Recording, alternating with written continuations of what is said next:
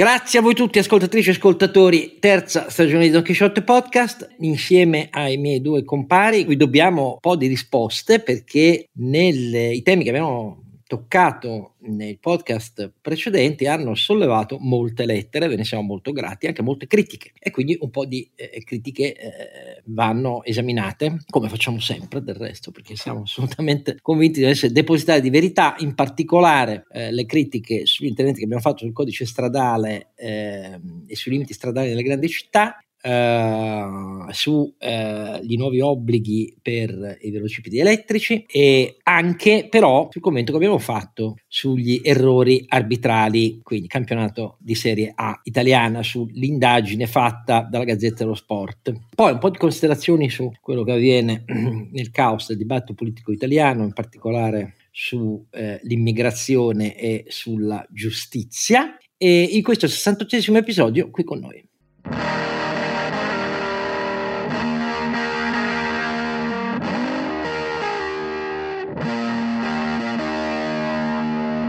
Oscar Giannino è sempre Don Chisciotte, che in questo podcast vi dice con grande sincerità di essere stanchissimo perché reduce da migliaia di chilometri in autostrada e non per vacanze, a dire la verità, e, e sono un po' provato perché chiunque sa eh, che in questi giorni le autostrade sono in condizioni, come è giusto, di grande congestione, eh, cantieri a non finire, tempi imprevedibili e quindi molta stanchezza, ma questo naturalmente non ci impedisce di tenere fede ai nostri obblighi. E invece, grazie al cielo, siccome sono macchine perfette, a differenza di me che sono tarate male, eh, i miei due compari sono sempre sul pezzo, a cominciare da Sancio Panza. Renato Cifarelli, che in questi giorni invece soffre un po' il caldo più che altro, ma passerà anche quello, dai. È estate, fa caldo, eh, quindi è normale, però da buon anziano mi lamento del caldo e vi ricordo che invece sul freschissimo sito don chisciotte podcast punto it potete trovare tutte le nostre puntate e i vari link che vi possono servire. Bene, e poi c'è Ronzinante. Carlo Alberto Carnevale Maffè,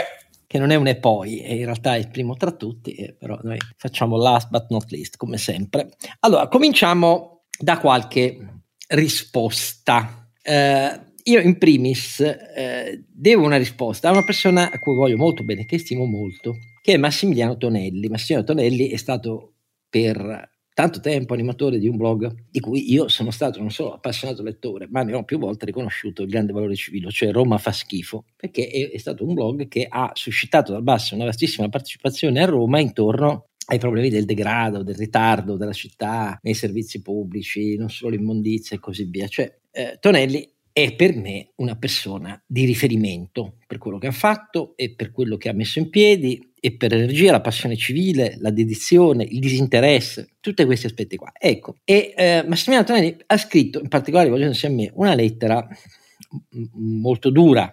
E io lo ringrazio del tono, perché tra amici e persone che si stimano, eh, quando è il caso, nei dissensi, bisogna usare anche i toni molto duri. Perché, in sintesi, ha espresso la sua grande delusione per il tema che abbiamo toccato eh, nel podcast, e abbiamo sproloquiato le zona trenta senza saperne nulla.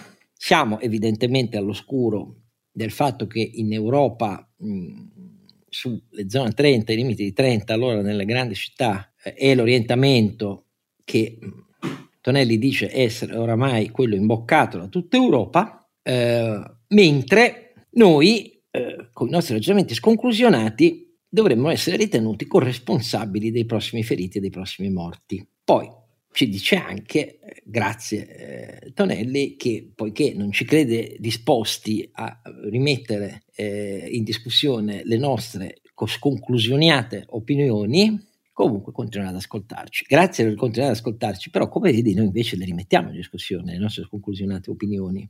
Allora, quello che abbiamo detto nel podcast è stato in particolare un approfondimento sulle nuove norme del codice stradale di Salvini, che ci vedono molto critici, e in particolare io ho fatto una distinzione particolare. Critici sul fatto che bastano dieci chilometri orari in più sull'autovelox rispetto al limite del tratto stradale in cui vige il nuovo limite o il limite precedente per arrivare al ritiro della patente. Io continuo a ritenere questa norma illiberale, mentre poi ho distinto le norme su eh, i velocipedi elettrici, perché io rimango convinto del fatto che ci voglia una serie di eh, regolazioni della materia, a partire appunto da um, la targa, l'assicurazione, il casco obbligatorio e così via. Sui trenta, per essere chiari, eh, allora, non lo so, io sono un accanito lettore del sito che è quello dell'European Security Transport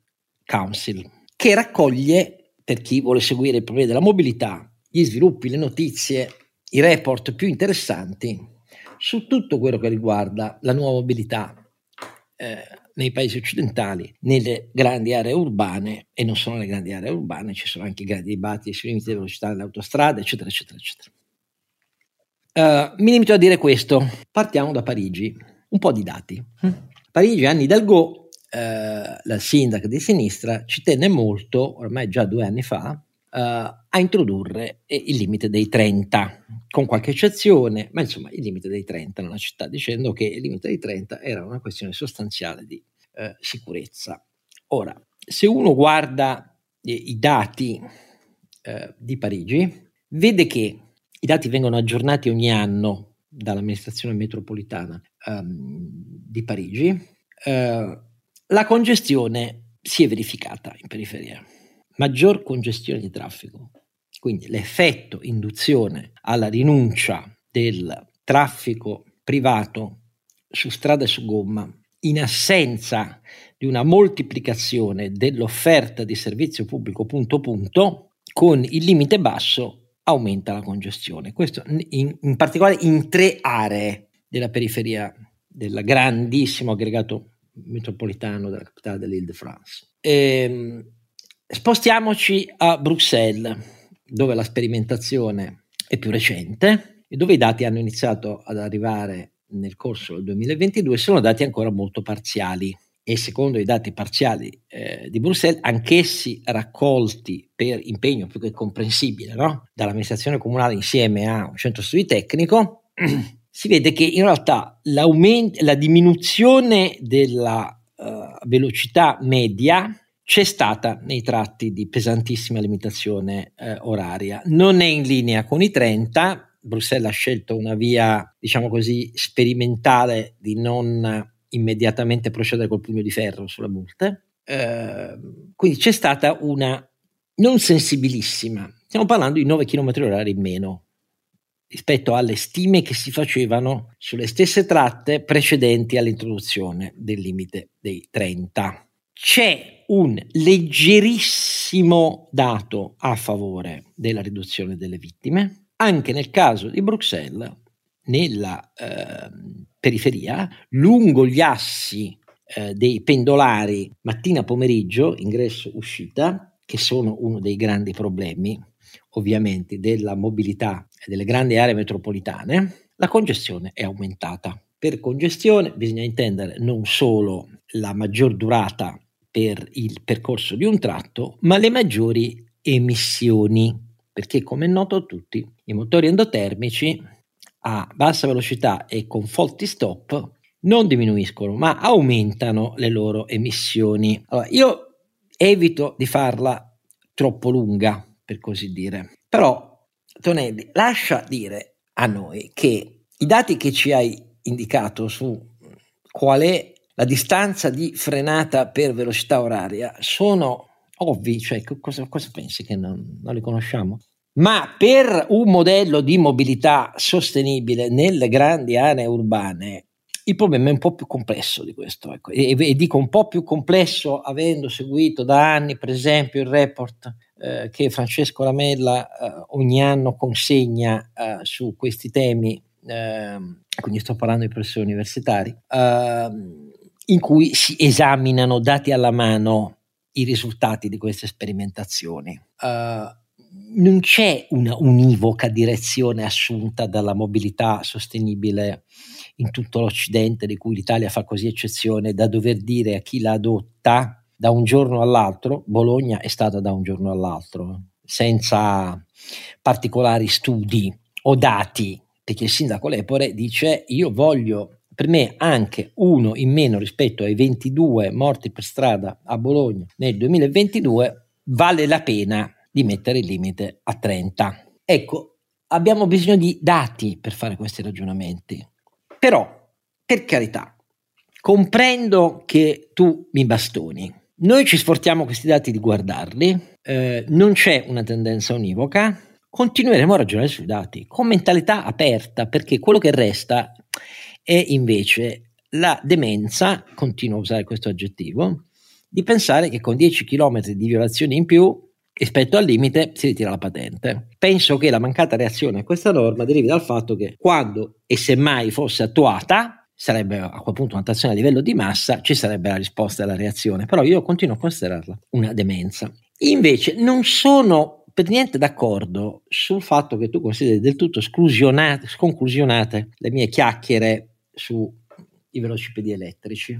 Non solo perché chi ha esperienza del, per esempio, rotonde nelle aree periferiche delle città giorno e notte, secondo me ha un'evidenza di questo fatto, ma anche perché, per esempio, a Milano, in cui negli anni trascorsi l'allora assessore Maiorino eh, decise un vastissimo piano di estensione delle piste ciclabili a Milano all'interno delle sedi stradali e non separate, questa cosa ha creato un enorme problema di sicurezza per chi usa il velocipede elettrico, senza casco, senza patente e senza assicurazione. Poi ci sono, e per me quindi questo è un punto evidente che c'è una questione da affrontare. Tu mi dici che addirittura ho Benedetto Salvini, ma gli ho detto che il suo codice della strada è da demente, però detto tutto questo. Non voglio centrare solo sui temi, perché poi ci sono molte altre lettere.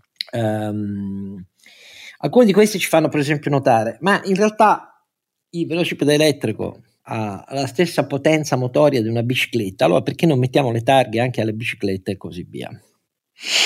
Allora, vi è mai capitato di considerare quanti sul velocipede elettrico e a che età, come utilizzo medio delle flotte del velocipede elettrico? Sono lavoratori, sono colletti bianchi, sono tantissimi ragazzi. Quanti sul velocipede elettrico usano il cellulare andando per strada? Se volete vi cito i dati, perché ci sono anche alcune stime su questo. E quanti invece lo fanno in bicicletta, dove bisogna tenere le zampe più, più, più, più serenamente a, a, a, a ghermire mh? l'indirizzo del mezzo? Ecco, ma questa è una sciocchezza, non voglio fondare su questo il ragionamento. Pur tuttavia, anche su questo, secondo me, bisogna che iniziamo a ragionare.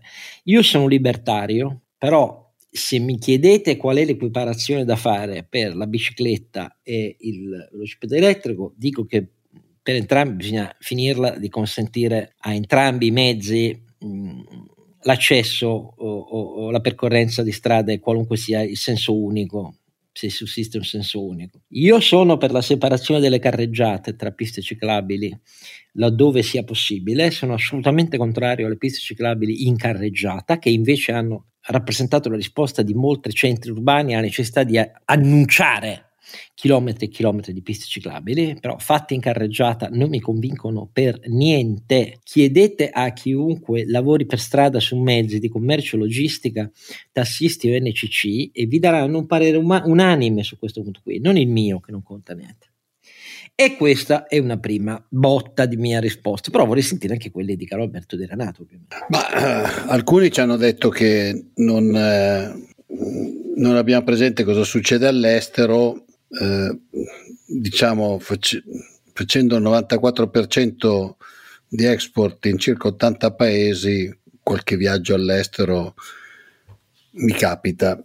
È vero che ci sono moltissimi posti in Europa dove hanno messi trenta all'ora, come compresa Parigi di cui tu parlavi prima, ma nella maggior parte di questi posti il, eh, i flussi di traffico vengono gestiti in un modo completamente diverso, vale a dire vie di alta percorrenza dove vengono fatti eh, la maggior, ove possibile vengono tolti tutti gli incroci eh, a sfioramento, vengono fatti sottopassaggi, vengono fatte le vie di, alta, di alto traffico e le direttrici per poter viaggiare, e in molti posti, compresa la Svizzera, in alcuni casi c'è il settanta all'ora, e poi appena uno esce dalla via principale si trova a trenta all'ora nel quartiere residenziale, cosa che vorrei ricordare a Milano c'è da non so quanti anni, varie aree a trenta all'ora. Ci sono già a Bologna strette, anche in zona residenziale, cioè ci sono anche a Bologna, ah, cioè, sì. che è un'altra città che io frequento abbastanza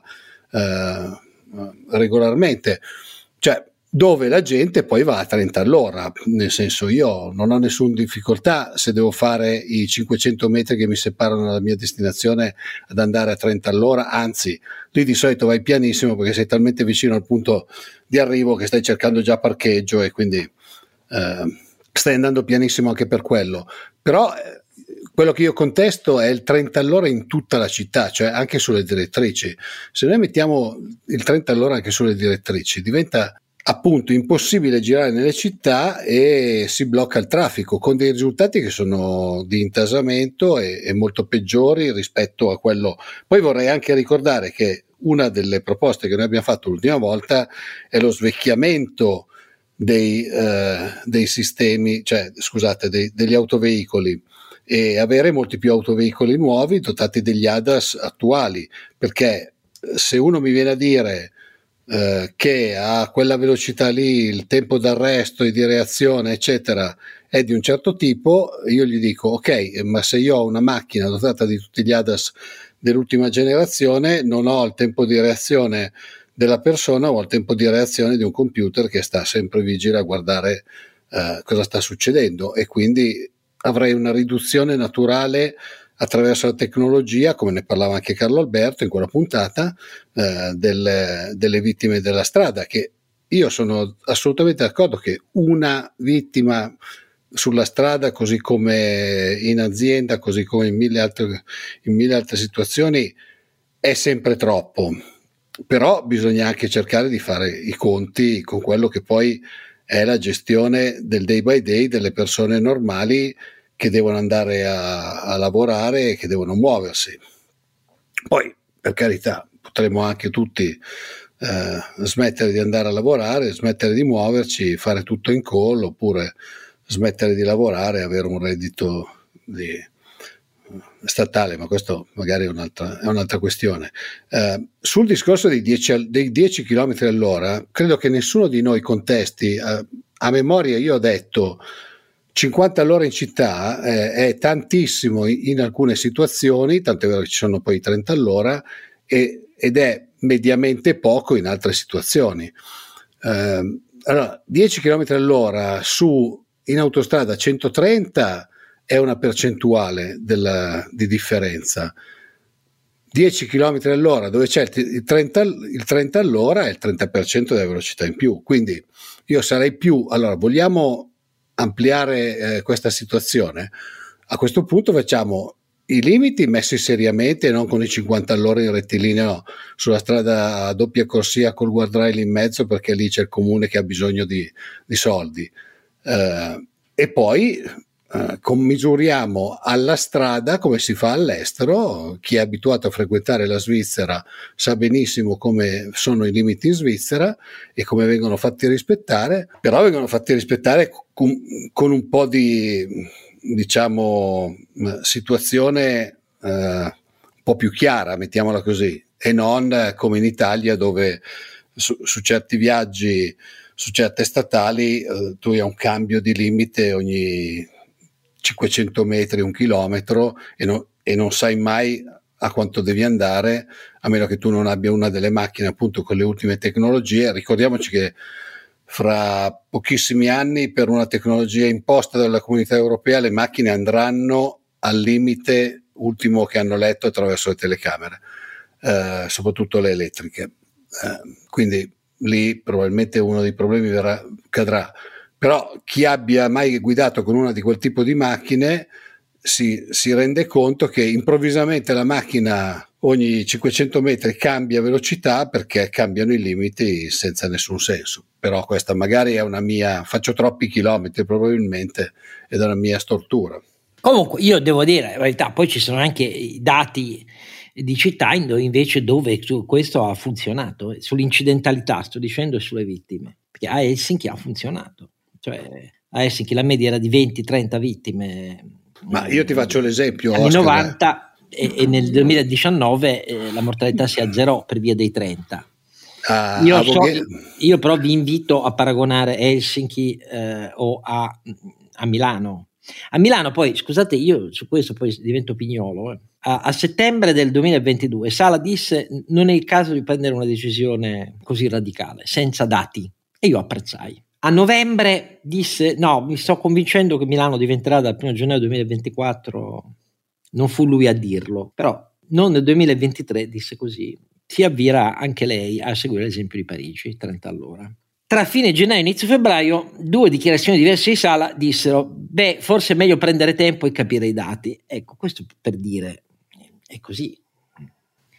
No, io ti faccio l'esempio, a Voghera hanno se, fatto… Se, se, se poi mi fate l'altro esempio, a Edimburgo gli incidenti sono diminuiti eh, del, del quaranta per cento e le vittime del trentatré per cento. Anche qui, conoscete Edimburgo? È paragonabile con Milano? Oppure è paragonabile con Bologna? Bologna è, per chi non la conosce, una città che ha eh, un'amplissima area, tutta la città delle vecchie mura medievali per capirci, eh, che è a traffico limitato, intorno due giri di viali eh, e una tangenziale che sono assi congestionatissimi, perché come è ovvio solo i residenti o le autorizzazioni per il traffico commerciale logistico entrano nel centro durante il giorno eh, e sono già ipercongestionate.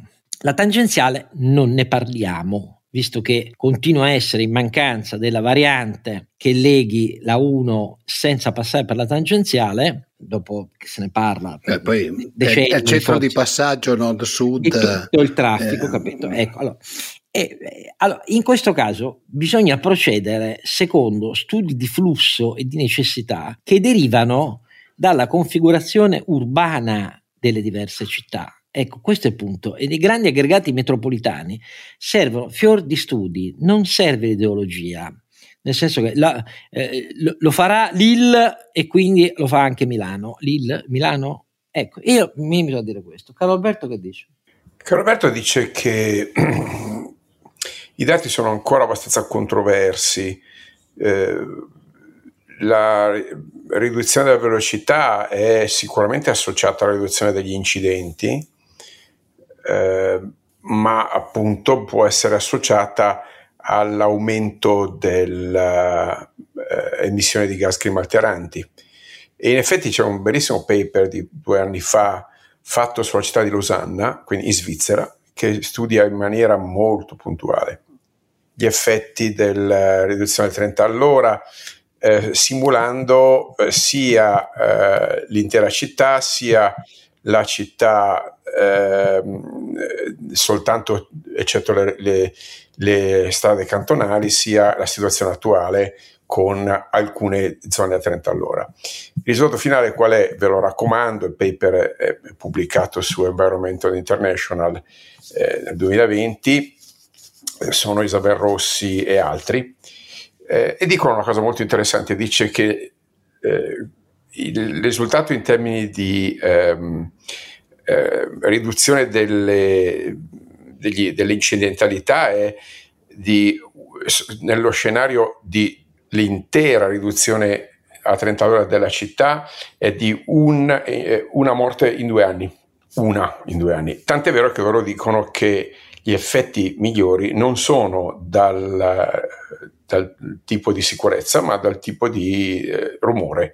Siccome il rumore è associato a una serie di eh, danni cardiovascolari, disturbi del sonno, hanno simulato fondamentalmente che l'effetto significativo più importante della riduzione a trenta all'ora è, e qui è appunto la, la sorpresa tipica di chi fa discorsi quantitativi e non semplicemente ideologici, è nella riduzione del rumore, e quindi ci sono più benefici dalla riduzione del rumore che dalla eh, introduzione di livelli di maggiore sicurezza in termini quantitativi.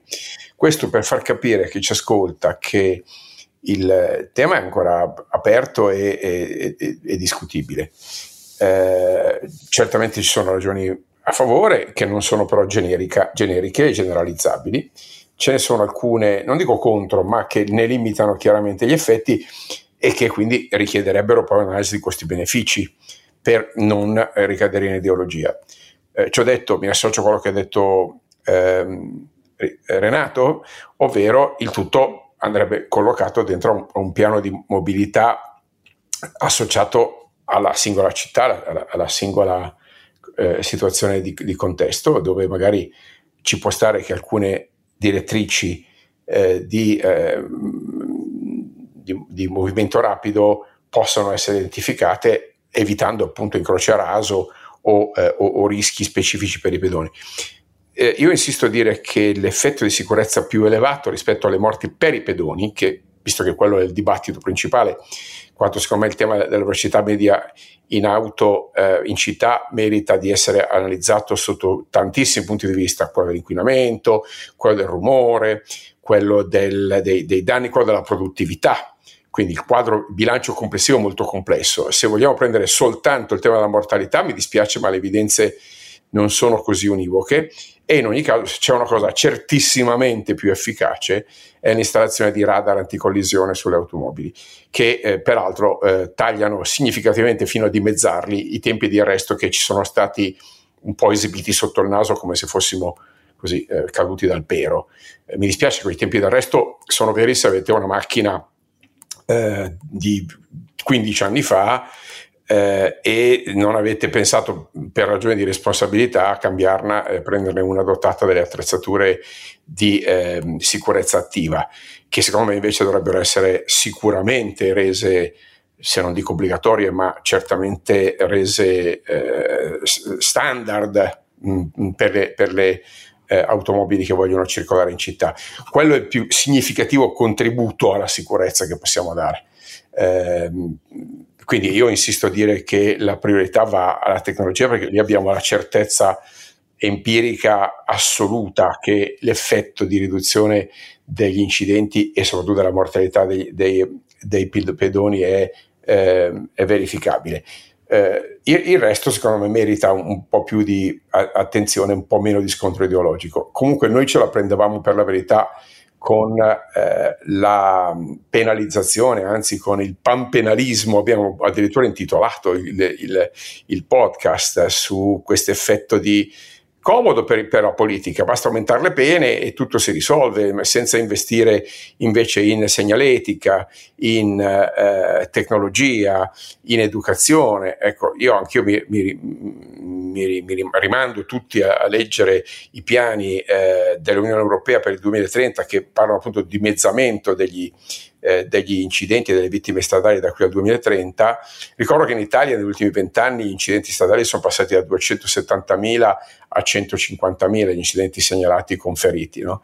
Quindi c'è comunque stata una significativa riduzione grazie a superficie stradale, a tecnologie di arresto, migliori, migliori impianti frenanti, n- non grazie alla riduzione della velocità, che non c'è stata in realtà significativamente in questi anni. Quindi eh, se dobbiamo dire qual è stato il vettore che ha ridotto così drasticamente gli incidenti stradali, non sto parlando di quelli urbani, eh, sto parlando di quelli assoluti, visto che non c'è stata una significativa variazione della, eh, della, dei limiti di velocità, dobbiamo dire che eh, no, non è necessariamente quello il fattore che determina la riduzione degli incidenti stradali. Ci ho detto, il dibattito è aperto, l'importante è non farla diventare una, uno scontro ideologico, come invece qualcuno cerca di farlo diventare. Eh, la mobilità è un patto di civiltà, va fondato su numeri e su evidenze. Allora, passiamo alla seconda raffica di lettere, molto numerose, più numerose di quelle eh, del codice stradale eh, trenta all'ora eh, e eh, veloci P D, relativa alle nostre osservazioni fatte in punta di sorriso per chi ci ha ascoltato, su un'inchiesta fatta da due giornalisti della Gazzetta dello Sport sull'incidenza di errori arbitrali a favore o contro le squadre di Serie A negli ultimi tre campionati. Allora, le, le batterie di osservazioni sono, per così dire, incardinabili in tre tipi. Il primo, molto diffuso, e in particolare rivolto a me: caro Oscar, tu dici sempre che parli di calcio senza farti far velo dal tuo tifo per il Torino, il che implica una specie di pregiudizio anti-juventino. Ma invece questa volta ci sei cascato, perché la Gazzetta dello Sport è di Urbano Cairo ed è ovvio che per questo i due giornalisti, con una metodologia del tutto discutibile, abbiano individuato sia nella somma dei tre campionati sia in ciascuno dei tre campionati il Torino come la squadra che ha subito il maggior numero di ingiustizie arbitrali. Allora, eh, duplice risposta da parte mia. Prima, guardate, io non parto dal presupposto che i giornalisti attaccano il ciuccio dove vuole il padrone. Sì, è molto diffusa la cosa, però io mi sono fatto cacciare da tutti gli editori per cui ho lavorato perché non lo facevo. E siccome non credo di essere l'unico, ma sono certo che non sono l'unico, poi io sono evidentemente il peggiore di tutti perché mi hanno messo alla porta o mi hanno anche condannato per, eh, con il sequestro di centoquarantaquattromila euro perché avevo scritto che la RAI è lottizzata, però ne conosco tanti che non fanno il loro mestiere, onestamente, cioè non partono da una tesi da dimostrare perché fa piacere all'editore. Ma questa non è la mia obiezione di fondo alla critica, la mia obiezione di fondo è che per chi ci ha ascoltato, eh, io ho detto in premessa non so dare un giudizio del metodo con cui è stata effettuata questa valutazione, perché è vero, ho elencato le cinque fattispecie individuate per gli errori arbitrali più gravi eh, o a favore eh, delle squadre da parte dei due giornalisti, ma il nostro dibattito si è presto spostato su i termini tecnici della questione, e cioè si è incardinato sul fatto che abbiamo il V A R. Ricordate, per chi ci ha ascoltato, abbiamo fatto anche una certa discussione sul numero di telecamere e di device che oggi sono attivi sui campi di calcio, che consentono uh, in tempo reale osservazioni che vanno uh, molto al di là delle possibilità della visuale dell'arbitro. E anche qui abbiamo sempre detto non stiamo parlando di buona fede e malafede, perché buona fede o malafede implica avere elementi fattuali, e noi in assenza di elementi fattuali non parliamo mai di buona fede o malafede o di dolo. Non lo facciamo mai, non lo facciamo non solo per la giustizia arbitrale o la per la giustizia sportiva. Tra l'altro io ho pure criticato la giustizia sportiva sulla Juventus, quindi a maggior ragione. Ma abbiamo fatto questo discorso perché alla fine Carlo Alberto ha concluso di fronte alla mia domanda dicendo, quando io gli ho chiesto che pensi di questi dati, e la risposta di Carlo Alberto è stata: ma penso che però con un coefficiente di distribuzione così ampio, la risposta da dare è che noi abbiamo bisogno di più dati, e che siccome la tecnologia per avere questi dati e giudicare ce l'abbiamo, il sistema calcio deve mettersi rapidamente in condizione, poiché la tecnologia c'è già, di dare una risposta anche a questo tipo di inquietudine, che altrimenti continuerà ad alimentare scontri tribali tra questo e quel presidente, perché lo fanno regolarmente. Le spaccature della Lega le conoscete. Conoscete quanto questo ha bloccato la capacità della Lega Calcio di darsi una capacità di individuazione di soggetti di mercato la cui competenza fosse in grado di gestire meglio i diritti del calcio a livello internazionale, e siamo puntualmente di nuovo in presenza di una cosa di questo tipo, col tentativo di ramazzare più soldi, dilazionando di nuovo il tempo della gara, invitando successivi rilanci, eccetera eccetera, che non scalfierà il fatto comunque che il risultato ottenibile sia molto al di sotto di quello di altri campionati di Serie A eh, di paesi europei, che ci hanno scavalcato in questo, perché gestiti con più competenza eh, finanziaria e con più conoscenza del mercato mondiale a cui rivolgersi. E, e questo è stato il nostro discorso. Non è stato un discorso che ha detto questa è la dimostrazione, castriamo la Juventus, eh, povero Torino. E noi abbiamo parlato di dati. Poi questo è il primo blocco, poi ci sono altri due blocchi, c'è un secondo blocco di chi ha fatto osservazioni tecniche eh, dicendo voi non conoscete abbastanza il calcio come sport e non capite quindi che questa forbice così ampia in cui si distribuiscono i dati sugli errori deriva anche dagli schemi di gioco che seguono le squadre. Qualcuno in particolare ci ha detto ah, chi fa più possesso palla ha una maggiore incidenza di sicuro di errori arbitrali.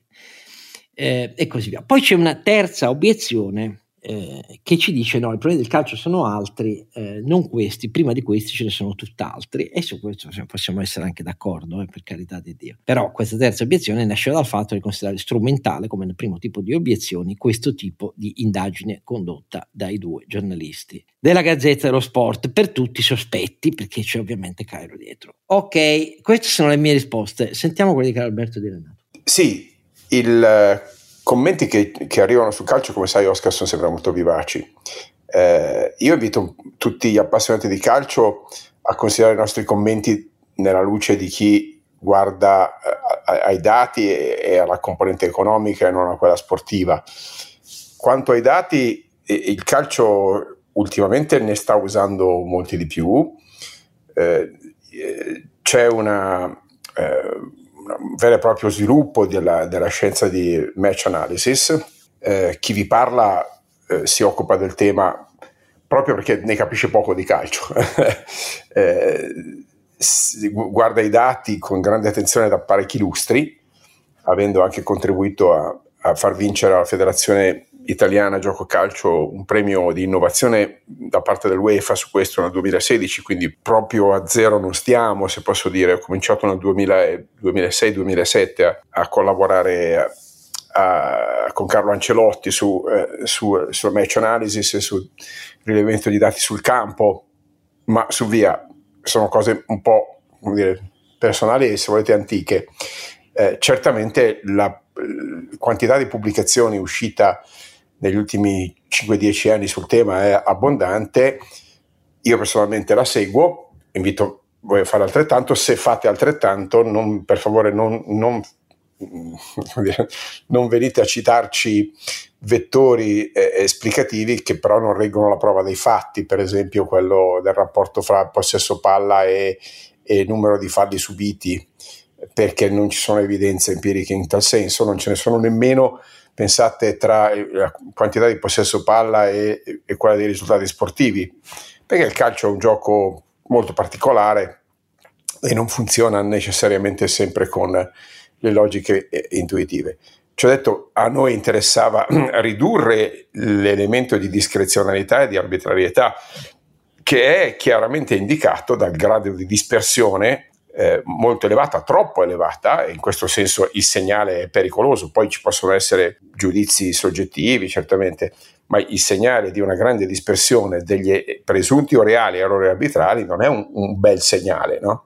Se tutte le squadre fossero tendenzialmente nello stesso intorno di errori, mh, potremmo accettarlo come parte del gioco. Se c'è una grandissima differenza, e allora c'è una una interferenza significativa che, visto l'importanza economica eh, de- del calcio, costituisce una, eh, una come dire, eh, distorsione di mercato, se fa- fatemi dire. Quindi è un tema rilevante, no? Perché le distorsioni di mercato mh, riducono il welfare, riducono l'efficienza, riducono la, la La, la produttività del capitale investito, sia quello finanziario sia quello umano. Quindi la nostra preoccupazione è sincera, ci teniamo che il calcio continui a, divent- a essere un prodotto culturale e sportivo importante per l'Italia e per l'Europa, quanto più è eh, fair la, compet- la competizione di mercato, tanto più il calcio può esprimere i suoi effetti. Tutto qua. Va bene, mettiamo la parola fine per il momento a queste risposte ai nostri ascoltatori, ma come vedete siamo sempre pronti ad ascoltarvi e ad assumerci le nostre parti di dialoganti, non certo di pedagoghi, e, e andiamo a notizie più fresche di tale da commentare. Allora, cari compari, io volevo eh, segnalarvi alcune cose per chiedervi un'opinione, perché io sono rimasto molto felice e ridacchio, sì, per il meccanismo col quale il governo eh, ha messo a segno un'altra delle sue più clamorose autosmentite. Naturalmente lo ha fatto in silenzio, perché l'elenco di autosmentite rispetto a quello che dicevano in campagna elettorale su punti di fondo, in questo caso è ancora più clamoroso, e quindi si spiega che questa volta abbiano fatto ricorso all'autosmentita, abbiano fatto ricorso nel silenzio, e riguarda il, il tema dell'immigrazione, perché eh, i giornali ci hanno informato che eh, in piena autosmentita dei decreti piantedosi, quelli che il decreto Cutro, quello che ha messo i limiti a non più di un salvataggio per le navi umanitarie dell'O N G, porto di assegnazione lontanissimo in Italia, così li teniamo lontani da giorni dal teatro dei salvataggi, ehm, sanzioni a chi eh, salva eh, troppi profughi, gli sequestriamo la nave, eccetera, eccetera. L'unico paese al mondo in cui sanzioniamo chi tenta di rispettare il diritto del mare e il diritto al rispetto della vita dei profughi in mare e dei naufraghi in mare, e però invece ha dovuto fare ricorso alla Guardia Costiera. Quattro quattro ha chiesto alle navi umanitarie, di fronte all'ondata che è in corso eh, di sbarchi che non sono affatto finiti perché c'è il governo di destra, chiedendo alle navi umanitarie di soccorso delle O N G di fare più salvataggi, e questa è la prima notizia. Naturalmente l'abbiamo appresa dai fatti, però una clamorosa autosmentita dei decreti Piantedosi, che evidentemente lo stesso governo non considera più vigenti. Dall'altra, anche questo nel silenzio più totale, eh, è uscita la programmazione dei flussi autorizzati per eh, lavoro in Italia di immigrati, e la notizia è che di cinquecentomila unità in tre anni, quindi stiamo parlando di multipli rispetto a quello che tutti si aspettavano, e anche qui fa a pugni con la linea che era quella: fermare gli sbarchi. La politica dell'immigrazione italiana è occuparsi solo di fermare gli sbarchi, il modello di integrazione mai, e in questo la colpa non è mica solo della destra, è destra, sinistra, di chiunque abbia governato. Però cinquecentomila unità in tre anni, cominciando quindi a prendere in considerazione tutte le domande delle imprese che dicono: noi siamo in fortissimo shortage di moltissime figure professionali. No, qui non si sta parlando tanto di quelle avanzate tecnologiche, ma si sta oh, innanzitutto parlando degli stagionali, estivi, per agricoltura, eccetera eccetera. Ma cinquecentomila sono un numero clamoroso. Voi che, per, che, che pensate di questo? Il silenzio con cui si autosvelle dal suolo quello che era stato infilato come paletti di grandi bandiere altissime da far garrire, e poi improvvisamente lo abbattono senza dire niente. Eh, Oscar, l'ennesima dimostrazione che il populismo paga nelle urne, ma poi non ti accompagna nel, nelle scelte di governo. Fammi dire, io applaudo una scelta saggia, eh, dopodiché sorrido a chi ha votato questa masnada di bucanieri, pensando appunto che difendessero i sacri confini della patria con il filo spinato. In realtà eh, abbiamo già ricordato che nella legge di bilancio di questo governo c'è citato esplicitamente il fabbisogno di eh, eh, accrescere l'immigrazione, fatemi dire, intenzionale. Okay? Eh, ci sono proprio dati espliciti, eh, se- servirebbe il trentatré per cento di immigrazione in più per poter anche solo pensare di sostenere debito pubblico e spesa pensionistica, a maggior ragione con un quadro demografico sempre più problematico come quello che sta emergendo. Era nel D E F, non nella legge di bilancio, nel D E F erano nelle eh, le ipotesi di sostenibilità del debito, una era questa, esattamente, nel D E F del governo, dello scorso primavera. Sì, sì, scusa, nel D E F, non nella legge di bilancio, ancora più recente, esattamente.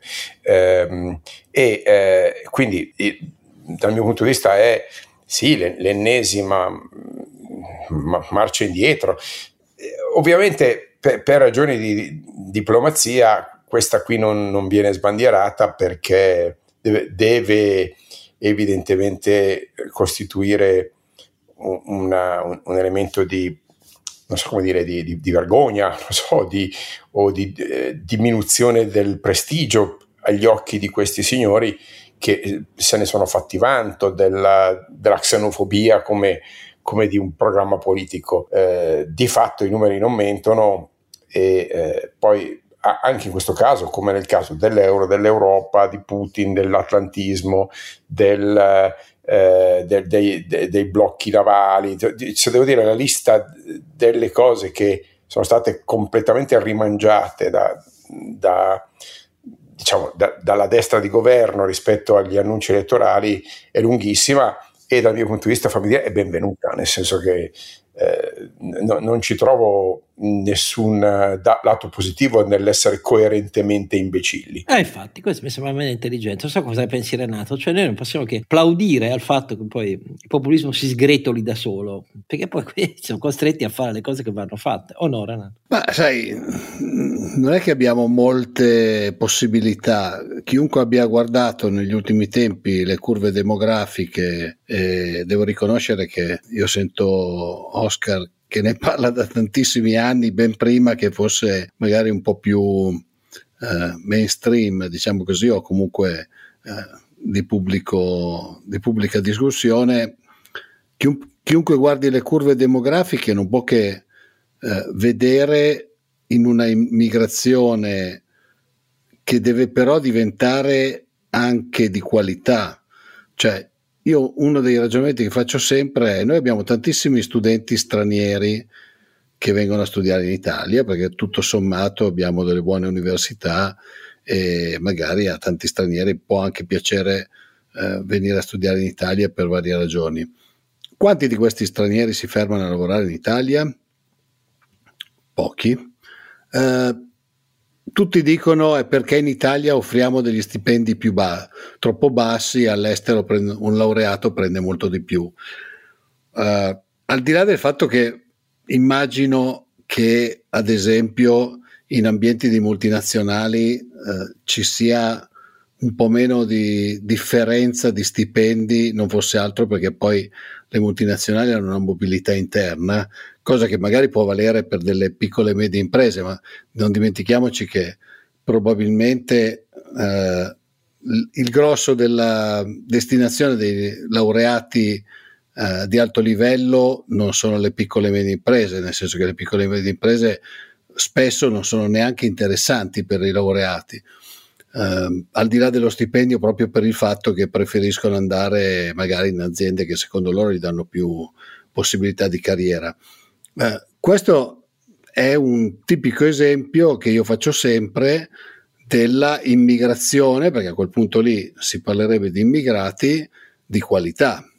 Uh, noi ci focalizziamo sulle persone che arrivano con le barche, che sono delle persone in grandi difficoltà che stanno cercando per loro e per la loro famiglia un futuro migliore. Eh, però l'immigrazione è fatta di mille, eh, di mille rivoli e di mille metodi di immigrazione, non è solo quella dei barconi. C'è anche l'immigrazione di alto livello. Mi chiedo se noi siamo in grado di attirare, come ha sempre fatto gli Stati Uniti, ad esempio, persone di alto livello. Se uno va a vedere una marea delle aziende che sono oggi nel Nasdaq e che sono i famosi unicorni, quindi aziende che valgono più di un miliardo di euro, ce ne sono tantissime che sono state fondate da eh, immigrati o diretti oppure figli di immigrati, compresa Google, tanto per non fare nomi, insomma. Quindi eh, Il, il problema che noi abbiamo, secondo me, è come attirare, oltre alla, alla facilità di attraversamento del Mediterraneo per chi vuole cercare un, un futuro migliore per sé, per la propria famiglia, coi barconi, eh, ecco, il vero grande problema è anche come attirare persone di qualità per fare in modo che il nostro ambiente industriale di servizi diventi più internazionale, più aperto e più, e più moderno, lasciatemelo dire. Allora, io su questo ho un'idea, nel senso che ho un'idea, non è mia, non è mia però mh, mi sto facendo nei mesi eh, un'idea di cui parleremo eh, più approfonditamente, magari nel prossimo episodio in cui traiamo spunto dal recente rapporto Istat, eh, che è una miniera di dati per riflettere sull'Italia. Però mi sono fatto l'idea che una delle cose più interessanti di questo metodo per rispondere alla giusta esigenza sollevata da Renato sia quella che incardina il sistema che vede oggi in tutto l'Occidente un paese in particolare, il Canada, eh, che sta mh, controcorrente, persegu- ha deciso di perseguire a fronte della sua curva demografica. In Canada il tasso di fecondità delle donne è uno virgola quattro, quindi siamo lontanissimi dal due virgola uno necessario per l'equilibrio demografico, e ha deciso controcorrente con il governo attuale di adottare il più aggressivo programma di eh, attrattività verso gli immigrati di tutti i paesi dell'Occidente, ed è un programma basato su un sistema a punti per la selezione. Un sistema a punti. Allora, detta così vuol dire poco, però è, è un sistema di cui vale la pena, ne, lo approfondiremo. Io sono convinto che quella possa essere una delle basi per un, un paese come il nostro. Certo, si tratta di fare a pezzi tutta la demagogia per cui la politica di immigrazione impediamo gli sbarchi, di adottare un criterio totalmente diverso, che guardi i dati, guardi la necessità di un'integrazione vera, eh, guardi anche alle elezioni, le lezioni che vengono dai paesi postcoloniali che non sono riusciti a un'integrazione vera, vedi la Francia, eh, e che però adotti un criterio razionale. Ecco, ne, ne parleremo. Io volevo fare un ultimo giro di opinioni tra voi, però, perché mentre si è arroventata di nuovo la questione della giustizia per i casi eh, Santanchè, per eh, il caso La Russa e così via, con tanto di note attribuite a fonte, missione, Grazia e Giustizia, che hanno detto i magistrati scendono in campo per le prossime europee, che sembrano una completa sconfessione della linea sin qui seguita dal Presidente del Consiglio, che anzi imputava a Nordio con un certo fastidio il fatto che fosse troppo duro verso i magistrati. Insomma, fin qui eravamo in presenza di Fratelli d'Italia che erano su una linea per cui si trattava con i magistrati, non, non si riprendevano i temi della guerra berlusconiana contro i magistrati come nemico politico, invece ci risiamo. E a me questo, devo dire, sembra un fuorisacco che ci allontana dai problemi veri, perché i problemi veri in questi mesi sono di tutt'altro tipo, a dire la verità,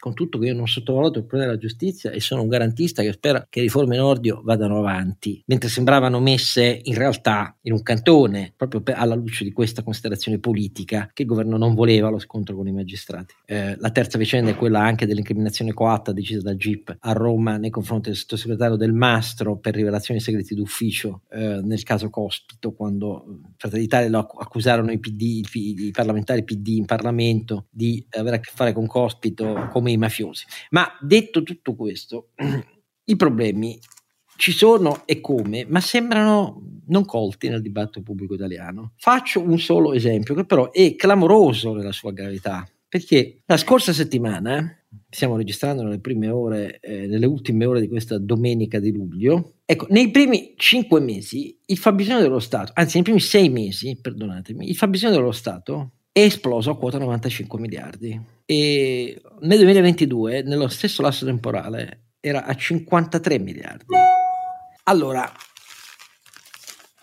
l'analisi qui del dettaglio, in cui sono soprattutto le entrate, oltre che l'aumento di spese ovviamente, eh, a mancare un po' devia dal punto, per così dire, perché il punto è la gravità di tutto questo rispetto agli impegni definiti dal D E F di aumentare in maniera molto visibile nel prossimo triennio l'avanzo primario avan- facendolo passare da un meno uno per cento quasi al più due per cento. Come tutto questo nella prossima legge di bilancio possa fare i conti con un fabbisogno pubblico che nel frattempo è quasi raddoppiato nella prima metà dell'anno, questa è una questione che sembra non interessare a nessuno. Nel frattempo continuano ad andare avanti i tavoli col sindacato sui prepensionamenti di qua di là, ehm, continuiamo ad assistere ad un'alluvione di promesse da parte di questo governo di interventi di un tipo, dell'altro e così via, eh, però nel frattempo scaderanno anche a trentuno dicembre il max taglio contributivo, secondo me meritoriamente voluto da questo governo, per, soprattutto per i lavoratori, per i lavoratori sotto i venticinquemila euro, sette punti di taglio, quindi stiamo parlando a seconda dei diversi redditi di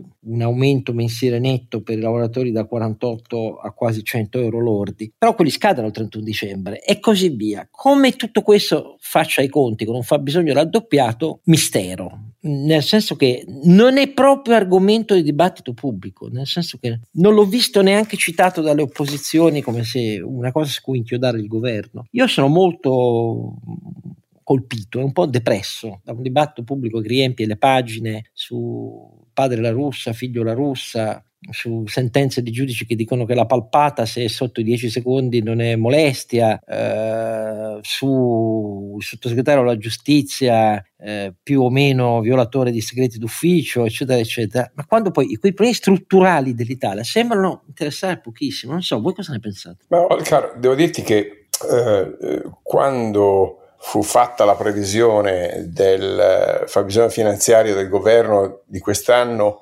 eh, c'erano ancora, secondo me, una serie di equivoci, cioè si dà per scontato l'arrivo delle rate del P N R R, che poi in realtà non solo non sono arrivate, ma rischiano di non arrivare neanche nei prossimi mesi. Ricordo che siamo già indietro dalla terza rata, cioè circa diciannove miliardi, e la quarta rata, che doveva essere confermata eh, a giugno, a giugno. Non, è, ah, non sì. è nemmeno stata ipotizzata, quindi stiamo parlando di parecchie decine di miliardi in meno di eh, disponibilità di cassa. È vero su, que- che... su questo il governo ha già detto: faremo nuove B T P Italia per raccogliere il risparmio degli italiani. Questa era la loro linea. Allora. Sì, peccato che c'è una piccola differenza di tasso di interesse, eh già. E, e, giusto un attimino, ecco, diciamo qualche, qualche centinaio di punto base. Ehm, poi c- c'è il tema dell'effetto del bonus, il, il, il super bonus per l'edilizia. Eh, ha certamente eh, fatto sentire i suoi effetti nefasti molto più a lungo del previsto, nonostante meritoriamente il governo prima di Draghi e poi quello della Meloni abbiano messo mano a, a, alle, alle forme peggiori di quel, eh, di quel bonus, però il diciamo, bonus tra l'altro ha avuto effetti im- importanti che si stanno trascinando, quindi minore gettito fiscale nell'ordine di decine e decine di miliardi. Poi, ripeto, non è che i bonus sono spariti, eh? Sono stati intelligentemente, prudentemente, responsabilmente ridotti, ma eh, la logica del bonus rimane quella dominante. Ora, tra bonus che permangono o sono stati tolti solo in parte, tra eh, rate del P N R R che non arrivano, gettiti fiscali eh, che eh, faticano a manifestarsi, sì, è vero che abbiamo qualche decimo di punto di crescita in più rispetto alle previsioni dell'anno scorso, però non è che lo zero virgola due zero tre in meglio possa significativamente cambiare lo scenario. Eh, inoltre, appunto, l'inflazione mette sotto pressione molte delle, de, de, de, de, delle risorse finanziarie delle famiglie, quindi può anche darsi che in alcuni casi ci possono essere slittamenti di incassi fiscali, e questo quadro nel breve non... non rende sereni, e l'idea de- del governo di emettere più debito pubblico e venderlo agli italiani è un'idea distorsiva, sbagliata, è un'idea pericolosissima. Eh, certo che il quadro, tutti se la prendono con la B C E eh, per eh, l'aumento dei tassi. Noi abbiamo già ampiamente commentato sul fatto che eh, i tassi sono in realtà eh, poco più che eh, superiori allo zero in termini reali, semmai appunto sono stati fatti partire troppo tardivamente con forme di tentennamento che hanno un po' disancorato le aspettative di inflazione. La verità è che eh, il rialzo dei tassi di interesse è qui per rimanere, e insieme adesso c'è il tightening, cioè c'è il mancato rinnovo eh, di titoli di Stato in pancia alla B C E. Tutto questo rende il debito pubblico italiano eh, estremamente fragile a, a, a possibili shock. Eh, ciò detto, non siamo di fronte a un, a un rischio di insostenibilità, ma siamo di fronte a, una, a un segnale preoccupante, come dici giustamente tu, Oscar, meriterebbe ben altri dibattiti rispetto a quelli che ci sono in corso, perché ne va della sostenibilità delle politiche di bilancio del Paese, se vuole continuare sulla strada degli investimenti, che ha intelligentemente ripreso col P N R R, eh, poi, poi non riesce a farli, però quantomeno che il dibattito sia continuiamo a investire possibilmente in infrastrutture utili e non in rotatorie inutili o in interventi a pioggia. Ecco, se, se, se, se il dibattito del Paese eh, è di nuovo concentrato su fare investimenti che aumentano la produttività, questa è una buona cosa, e fatemi dire, se questo comporta una riduzione della, eh, de, del fondo di cassa, del, te, del tesoretto fiscale del governo, non mi preoccuperei più di tanto, ripeto, purché vengano utilizzati a, a, a fini eh, positivi. Se invece eh, l'idea è appunto di nuovo pensioni, di nuovo bonus, di nuovo soldi a pioggia, e allora la situazione non solo si aggrava, ma diventa veramente pericolosa. Renato, chiudi tu. Eccomi. Ma eh, sai... È un, è un periodo che si sta rivelando abbastanza difficile anche per tutta la parte industriale, mentre alcuni settori dei servizi vanno molto meglio. Eh, se c'è un periodo difficile della parte industriale, negli ultimi anni una buona parte della crescita è stata attraverso i bonus eh, e i super bonus edilizi, che prevedevano appunto delle diminuzioni di entrate fiscali, qualche problema sulle entrate fiscali potremmo averlo. Eh, se abbiamo qualche problema sulle entrate fiscali, eh, emettere nuovo debito capisco che viene visto sempre come la soluzione, ma probabilmente non è, non è la migliore. Ogni tanto occorrerebbe anche fare un pensierino a qualche piccola riduzione di spese, mettiamola così. Questo mi sembra che non sia nelle corde di questo governo, non ho mai sentito parlare di riduzione di spese, magari sono stato distratto io, eh, mentre invece ci ah. sono alcuni componenti del governo che mi sembra che siano un po' più sulla, sulla strada, tanto basta stampare, ecco, mettiamolo così.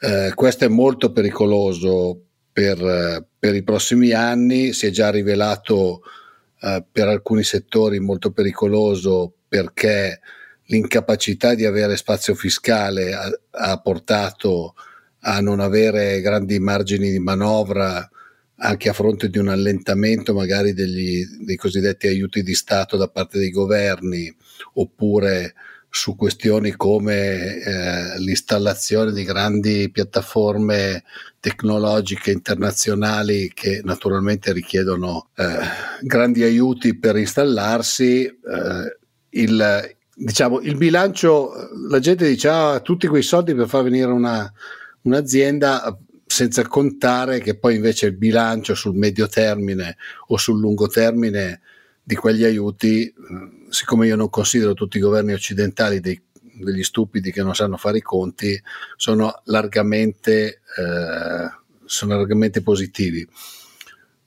Vedremo cosa fanno. Io non sono molto positivo in questo no, momento. Infatti, anche secondo me ci sarà una legge di bilancio molto problematica, perché la, l'alternativa è autosmentirsi di nuovo, questa volta però rispetto alla virtù del D E F, e andare incontro alle nuove le regole europee del primo gennaio più deboli e non più forti. E, e se questa è la premessa, poi perché intendono fare una campagna elettorale di nuovo anti-europea eh, alle prossime elezioni europee, beh, questo smentisce la volontà di distinguersi da parte della Meloni rispetto a Salvini. Ma insomma, sono tutti interrogativi molto pesanti, a dire la verità, molto più pesanti del chiacchiere su, mi dispiace, su, sulle polemiche giudiziarie. E vedremo cosa fare. Intanto grazie a tutti voi per essere fedeli ascoltatori di questa puntata che è stata un po' eh, difensiva, ecco, eh, però eh, vi dovevamo tante risposte.